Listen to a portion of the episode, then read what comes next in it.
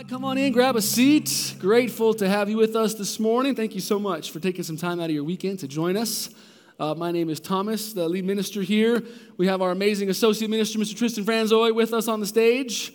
Um, we're going to shake things up a little bit today, do a little tag team preaching for you. Uh, as Jackson said, we thought if one sermon is good on a Sunday morning, then two would be even better, right? So hopefully you have nothing to do for the next four hours. We've got a lot to get into here. Who's got football games to go watch? No, no, none of us. Uh, no, we are excited to be talking about two different words in our Simply Seven sermon series. And so we thought that two voices might be helpful uh, to help share and, and, and help you understand those different words. So uh, we are in a little sermon series right now called Simply Seven. If you are new to University Church this morning, thank you so much for being here. It's great to have you. Uh, we've been talking about keeping things simple. That's really what this entire sermon series is about. A lot of things in life can get overly complicated, can they not? Just walk down the toothpaste aisle. Like, what do I even choose right now? Or you could talk about healthcare options, investment opportunities. Most things in life become rather complex. And many of us feel overwhelmed by those things, maybe even in over our head. And what can happen in most things in life can actually happen in our understanding of the author of life. Mm. Our faith can become complex, and a message that's designed to be simple and life giving can actually be kind of crushing and complex, push people away from God. And so we're keeping things simple. Seven words that we believe describe the entire biblical worldview in its entirety. Seven is actually a number in Hebrew culture that describes uh, completion and wholeness. And so we've chosen seven words that we think say it all. Seven words that we think will help you to understand the Christian faith but seven words that we hope will help you live out the Christian faith, and then seven words that we hope will empower you to share the Christian faith. So if you are new to the faith, this is the perfect message to be in as we're trying to, to keep it super simple and tell you what was Jesus all about? What's the Bible all about? What is this Christian thing? So again, we're so, so glad that you're here, and I'm excited to, uh, to be tag teaming. So I'm going to tag my partner in. Tag! It's kind of kind of awkward. Sorry. I know you just tagged me in like we're a wrestling. they call me Hulk. Uh, no, they don't. No, they don't.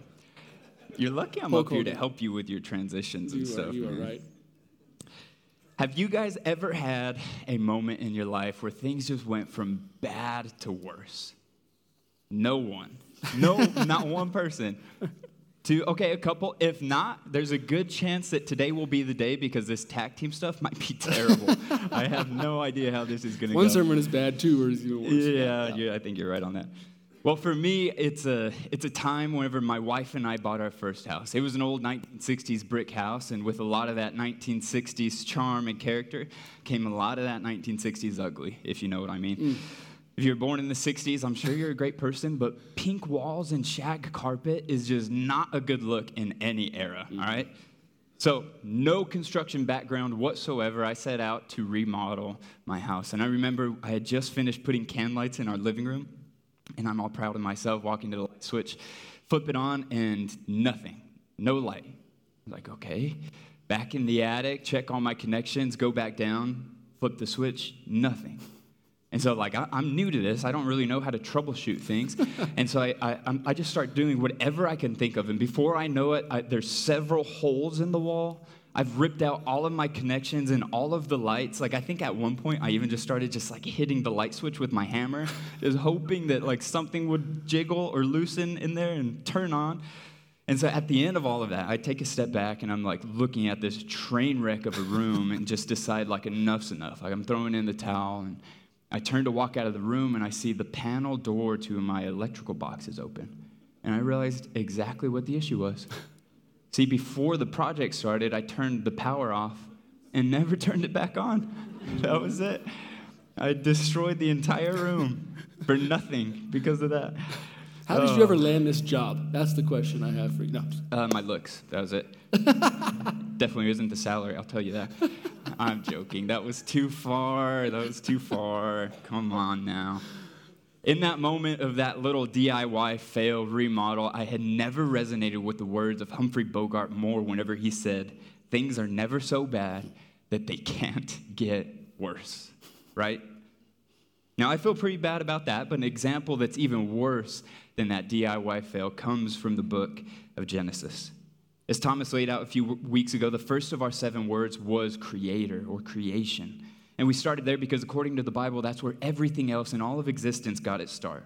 Everything that exists, from particles to pets to people to mountain peaks, is not here because of some giant cosmic accident. It's here because God wanted it to be here. He purposefully made it all.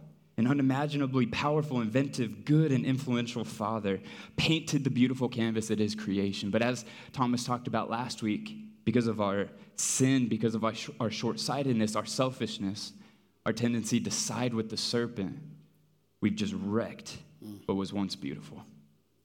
It contaminates and brings about horrific consequences, our sin does, and all of which can be summed up in our second word, which was curse. And Thomas illustrated this idea last week by painting a mediocre painting that you spent oh. weeks on, by the way, and then proceeded to no great artist is it. valued in life, only in death. Okay, that was cheesy. Yeah, as Tristan said, right, the, the series started with a blank canvas, tohu va bohu. Everything in, in the world was this. And it doesn't just magically turn into something beautiful unless you have a creator. And that's what we have a creator God who, who took a blank canvas and made something gorgeous on top of it. But, as he mentioned before, careful now. I know we told you we've never done this before. Yeah, that's right, exactly. This is all a giant experiment. What happened though is that the beautiful canvas was wrecked. And so we, we took my mediocre painting, I'll give you that, and we, we wrecked it. In fact, my daughter wrecked it. Thank you, Bailey, so much for doing that. And I found it kind of funny how people last week thought that maybe I had some sort of plastic covering on this. That maybe they thought there was just like a sheet protecting it, or I had some saran wrap, and I was just gonna be like, da da da whip it off, and there it was fixed. But that's not how sin works, is it? Sin goes much deeper, and it, it's not just on the surface. I mean, this, this is truly wrecked. And so there's no magic eraser that will take it off. The canvas has been ruined, and it just kind of is what it is now. And that kind of leads us into our, our next word here in the series. I want Tristan to talk a little bit about that. Yeah, I can I can attest to that. He actually ruined it because I think for three days you cried Four. in your office. Four days, yes. Well, regardless of the days, it was awkward for everybody in the office. But to your point, Thomas, in the case of Adam and Eve in the garden, the, whenever they ate the fruit, the reason that God was mad wasn't because it was God's leftover fruit that he had wrapped in tinfoil and put in the fridge for him to save for later, and then they went and ate it. Although, if it was, I get it because whenever my three year old does that, I want to curse him too sometimes. So, my leftover food is like my sacred food. That's, that's mine and no one else's. But I think in this situation, it goes a little bit deeper. See, in disobeying God, they believed the lie that they knew better than God and that they were better off without God. Mm-hmm. And from that moment on, things began to fall apart. And that sin that originated with Adam and Eve has rippled throughout generations that have come after them. See, that decision of Adam and Eve to sin, it led and culminated to this declaration that the Lord makes only three chapters later in Genesis 6. Verse 5 reads like this The Lord saw that the wickedness of man was great in the earth, and that every intention, every intention of the thoughts of his heart was only evil continually. Now, think about that for a moment. From paradise and Eden to perpetual evil and sin on the earth in only three chapters. See, this one event didn't just get Adam and Eve evicted from Eden, but it led to the enslavement of all of humanity to the curse of sin. Now, that's what I call from bad to worse. Mm-hmm. Yeah, I feel a little bit better about my DIY lighting fail now. And although many have tried to break free from this bondage of sin on their own, they have failed miserably. And Thomas is going to explain why that's true. Yeah, I mean, this word is so interesting, right? It's difficult for us to admit to this because we live in a you're the captain of your own ship, you can do whatever you want. If you can dream it, you can become it kind of society. But there's a very difficult truth, a very difficult pill that we have to swallow, and it's this that, that sin isn't just something you and I do, sin is something you and I are enslaved to. Let me say that one more time. Sin is not just something that you and I do on occasion, on our bad days. Sin is something that we are enslaved to every moment, on every day. It's not just a problem in life, it's literally a power that is ruining our life. Listen to how one apostle put it Romans 7, beginning in verse 14. We know that the law is spiritual. What God has said is spiritual. But I am unspiritual, sold as a slave to sin. I do not understand what I do. For what I want to do, I do not do. But what I hate, I do. For I have the desire to do what is good, but I can't carry it out.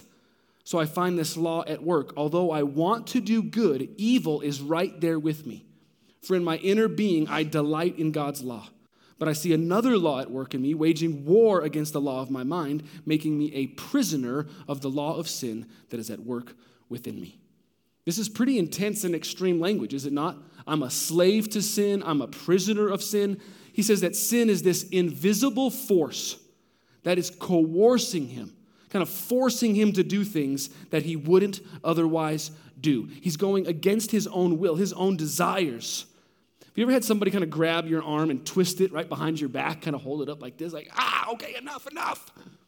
That's what sin is doing to each and every one of us. It's grabbed a hold of us, and now it's saying, I want you to do this, and you're going to do it. I want you to do this, and you're going to do it. You don't have any say, any control anymore because sin has grabbed a hold of our hearts. Paul's struggle is our struggle, is it not? I remember teaching on this particular text years ago. I was a young campus minister. I was teaching at the University of Arizona at this little conference, and I was reading this verse, and I just butchered it. Like, I don't want to do the things that I do, and I do, I do. What, I, what am I doing? And this I do, and what? It's such a confusing passage. But because it's a very confusing, I should say, complex truth behind the passage, we do things we, we know we shouldn't do and as if we don't we can't control ourselves as we do them. Like we know we know we shouldn't give that woman or that guy a second look or a third glance or just keep staring as they walk past. But man those jeans look good. Right? We know we know we shouldn't speed up and tailgate that person that cut us off on roadrunner yesterday afternoon. Sounds kind of specific. Very specific thank you. They just deserve it though right? They need to learn a lesson. They're going to get somebody hurt we know, we know that we shouldn't click on that picture or, or watch that flick. But I'm bored, man. I'm tired. I deserve a little downtime.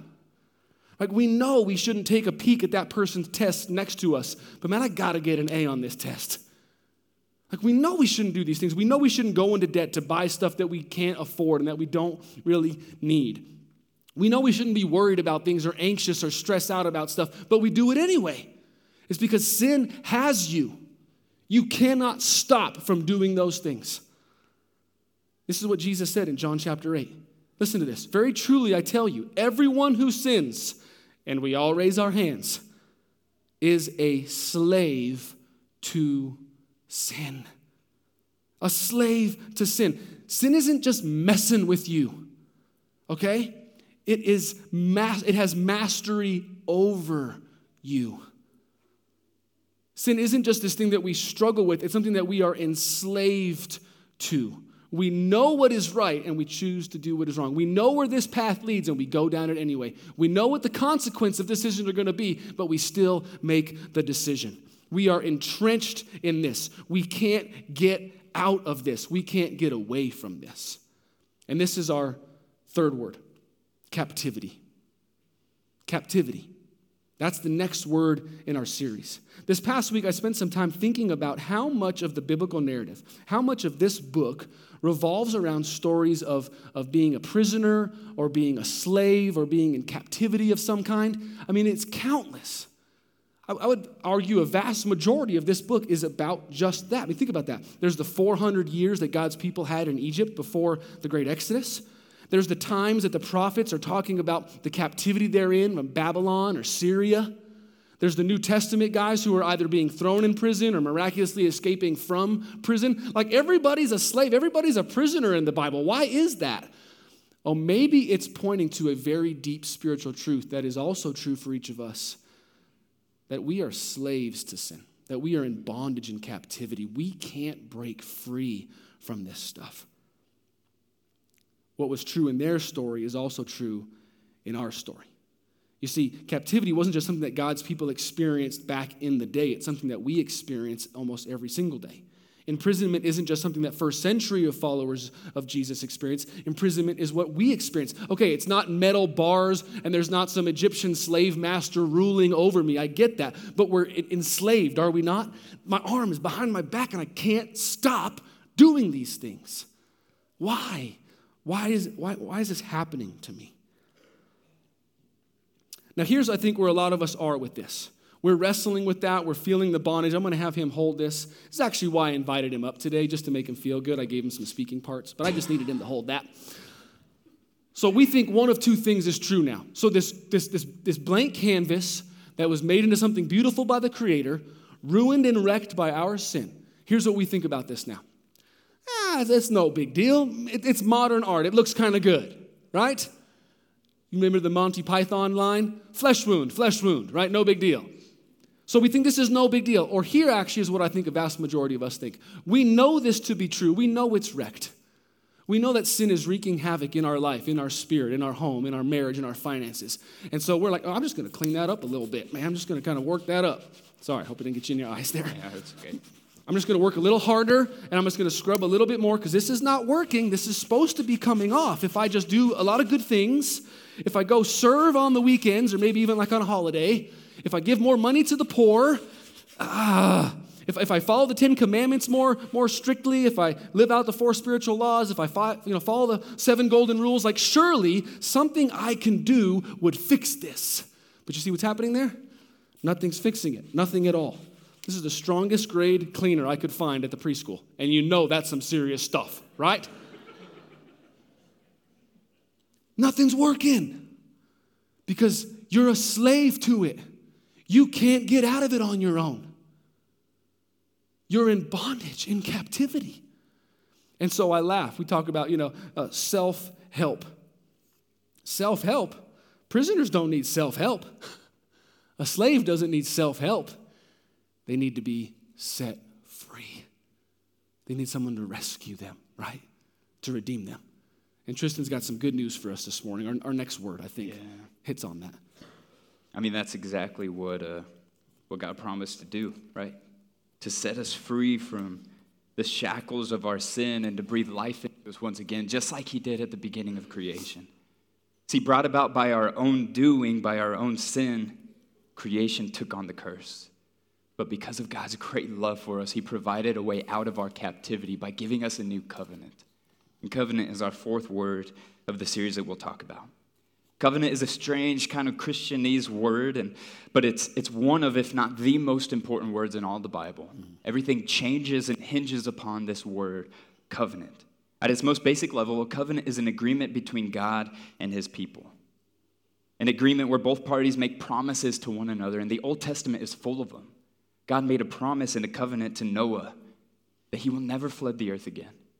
God made a promise to Abraham that he will bless his family so they will in turn bless every other family. He made a promise to Moses that he will protect his people and give them a life in a land of their own. He made a promise to David that he will establish his kingdom forever. And then what's interesting is in each of those situations, things were quickly going from bad to worse, and then God comes down to humanity. He initiates a conversation and a relationship, and he says, I'm not done with this yet. I'm not through with what's going on here. Hmm. I want this. I want to redeem it and save it and reclaim it for mine. And he said he would pay whatever price he had to to have it. See, this promise is made to Adam and Eve, it's made to, to Noah, Abraham, Moses, David, and the promises made to you and me. This promise of a new covenant relationship between God and humanity is found all throughout Scripture, but is perhaps most famously portrayed in Jeremiah chapter 31 and verse 33. The Lord lays out what this new covenant is. He says, This is the new covenant. I'm going to tell you black and white. I will make with the people of Israel after those days this new covenant. I will put my instructions deep within them, I will write them on their hearts. I will be their God, and they will be my people. I will be their God. They will be my people. They will not need to teach their neighbors, nor will they need to teach their relatives, saying, You should know the Lord, for everyone, from the least to the greatest, will know me already, says the Lord. And I will forgive their wickedness, and I will never again remember their sins. I will forgive your wickedness, and I'll never remember your sins. Now, as Thomas talked about earlier, Romans says we've all fallen short. Like, not one of us is righteous here in the eyes of God on our own. We've all made choices that have corroded the good things in our life. Our actions have led us astray. And if we're honest with ourselves, when we take a step back and we look at the entirety of our life, we often ask ourselves, who would want this painting? Who wants me? I'm a mess. And the lie that the enemy tells us is no one, nobody, especially not a holy God. But did you hear what he just said in Jeremiah? Did you hear what God has just agreed to? He couldn't idly sit by and watch his creation crumble under the weight of their own captivity. Mm-hmm. And so he set out to reclaim and redeem and restore what was his. You think God doesn't care about or want you? He wanted you so much that instead of the condemnation that you deserved, he instead gave you a new covenant and a hope for life. A new covenant with anyone and everyone who would ever agree or believe and belong to him. And the promise is that he's going to undo everything that's been done. In other words, he's going to reverse the curse. He's going to free the slaves and open the cell doors of the oppressed. He's going to right our wrongs and bring the wanderers home. He's going to breathe new life into the dead. They will be his people and he will be their God. No longer will he remember our sin or our wickedness. This new covenant is not a mere possibility or something that God proposes, it's his promise to us of new life and new creation. And understand this the certainty of this promise lies not in our ability to hold up our end of the deal. If it did, that wouldn't be a covenant, that would be a contract. A contract means I will do this as long as you do this. And if you don't, then I won't. See, often we view our relationship with God as contractual, not covenantal. Sure, yeah, God, God will keep his promise to me and he'll forgive me, but only if I never do it again, right? Only if I'm on my best behavior from this point on. Here's the thing about God's covenant no matter how good you are, you can't earn or deserve this on your own. And no matter how bad you are, you can't undo or nullify what God has already spoken to be done. Mm. And as Thomas illustrated earlier, whenever we try and take matters into our own hands, fix it ourselves, earn it ourselves, we only end up making a mess of things. The only thing then we have power to do is to accept and receive this gift of the new covenant of God, which brings us new life, or reject it. Those are the two options that lay before us. And friends, the streets of heaven will be filled with former captives who, having received this free gift of a new covenant promise, now find themselves redeemed, forgiven, and free. Slaves to sin have now become saints, the rebellious have become royalty, and the captives find new hope in a new covenant. See, just as God gave Noah the rainbow as a seal for his covenant with him, God has sealed his covenant to us with the giving of his own life and the shedding of his own blood. And this was planned way before Jesus ever stepped foot on this earth. And Thomas is going to explain a little bit more about that right now. Yeah, before I get to Genesis 15, that's where we're going to close this morning. I just want to hit on a little bit of what Tristan just said the, the profound nature of this idea between a covenant and a contract.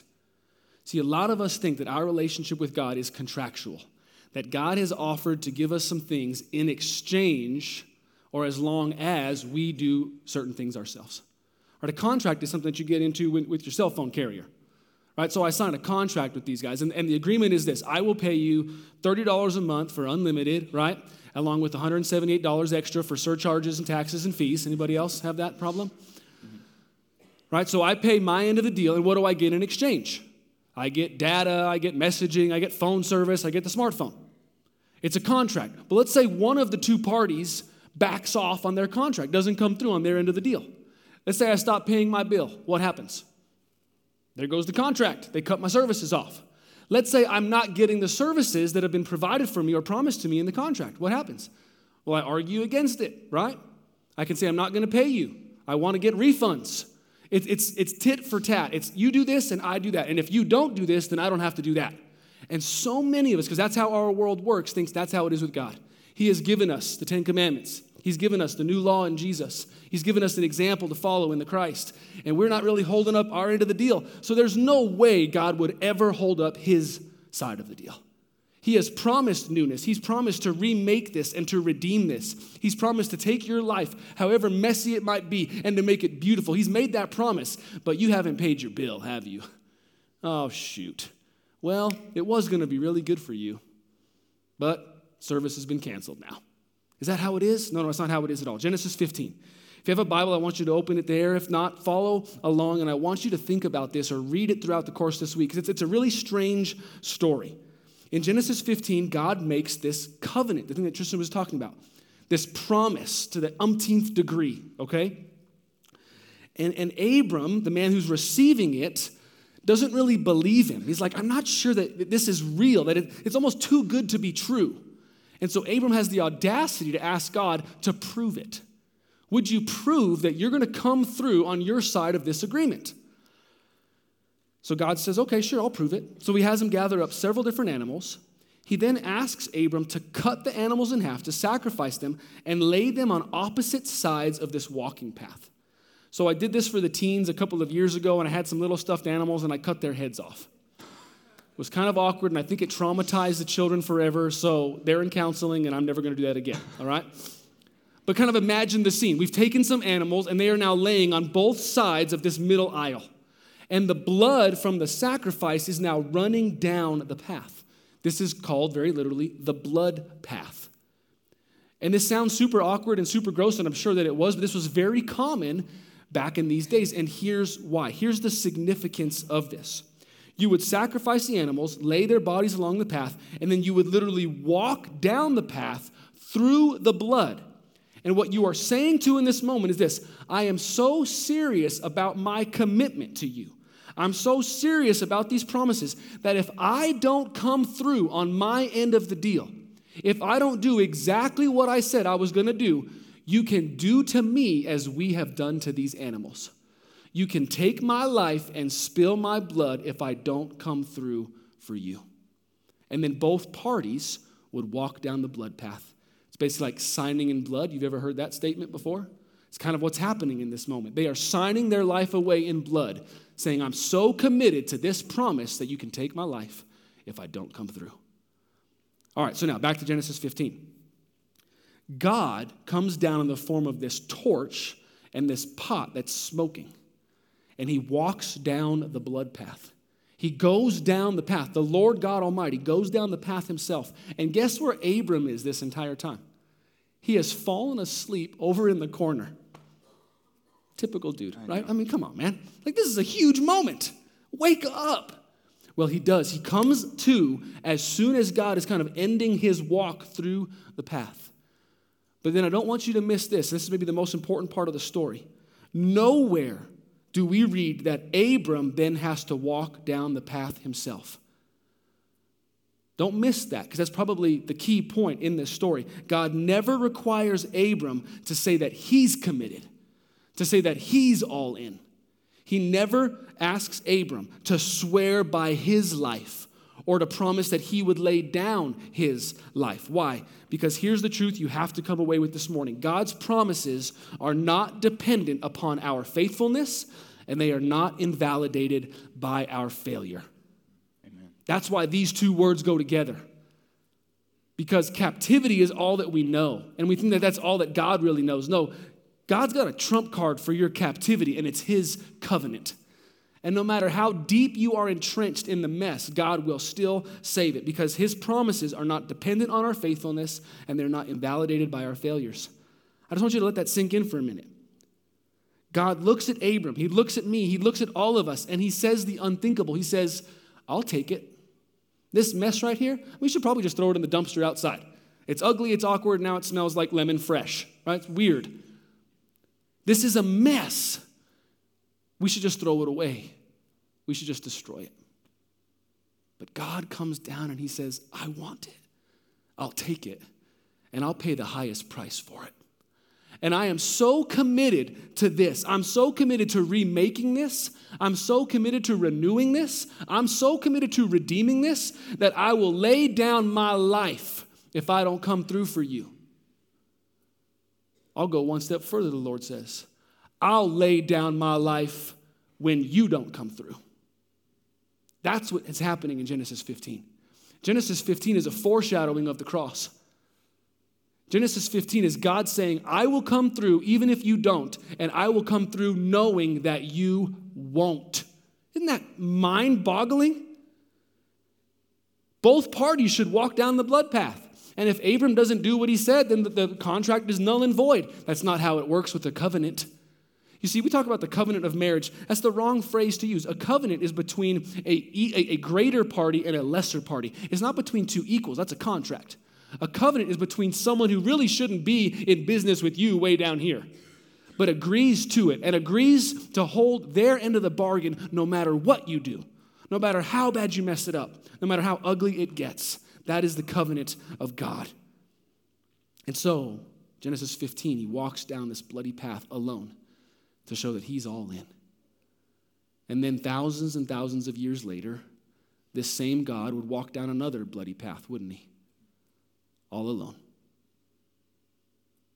To show how serious he is, to show how committed he is, to show that he'll come through even if you don't, and even when you won't. Don't we serve an amazing God? That he would covenant himself to us knowing that we would break it, knowing that we wouldn't come through, knowing that we would continue to be captives and slaves and make a mess of his good thing. And he would say, It's okay. I'm still going to come through for you. I still got you. I'm still going to redeem this.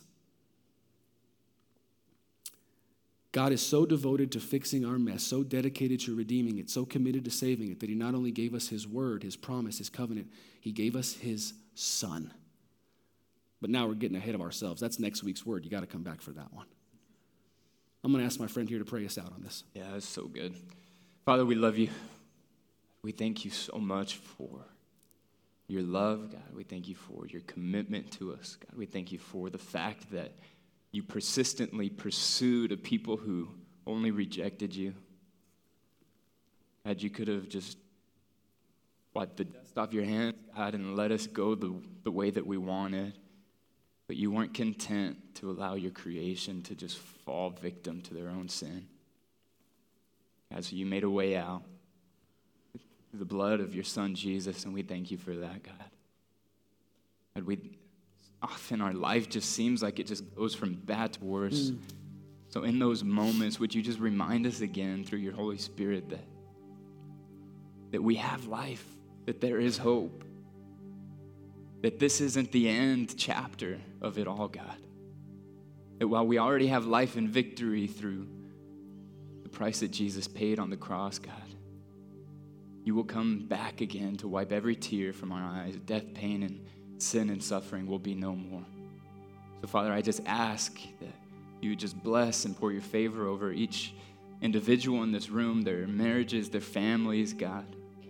Lord, if they are just in a state, in a season of wandering and running from you, God, would you beckon them back? Would you allow them the courage to take to find their way back to the foot of the cross, Lord, where you'll receive them with open arms? Lord, and for those that are just humbly and obediently walking with you, would you just affirm them in where, where they are and where you've called them to be? God, we thank you for your new covenant that you've given us. We thank you for the fact that you not only took our place, but you walked the path that was destined for us. The one who knew no sin became sin so that we could become the righteousness of God. Lord Jesus, we thank you for everything you've done, everything you're doing, and everything you will do for us in the future. It's in your mighty, precious, holy name we pray. Amen. Amen. And we already kind of hinted at it. Next week, the word is Christ, because Christ is truly how the captives are set free.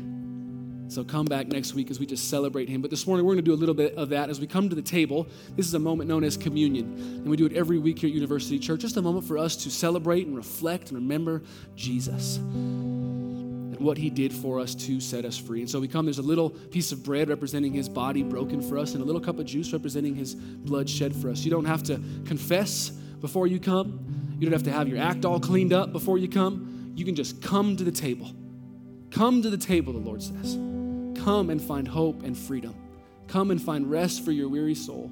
Come and find that which you haven't been able to find on your own. Come to Jesus this morning.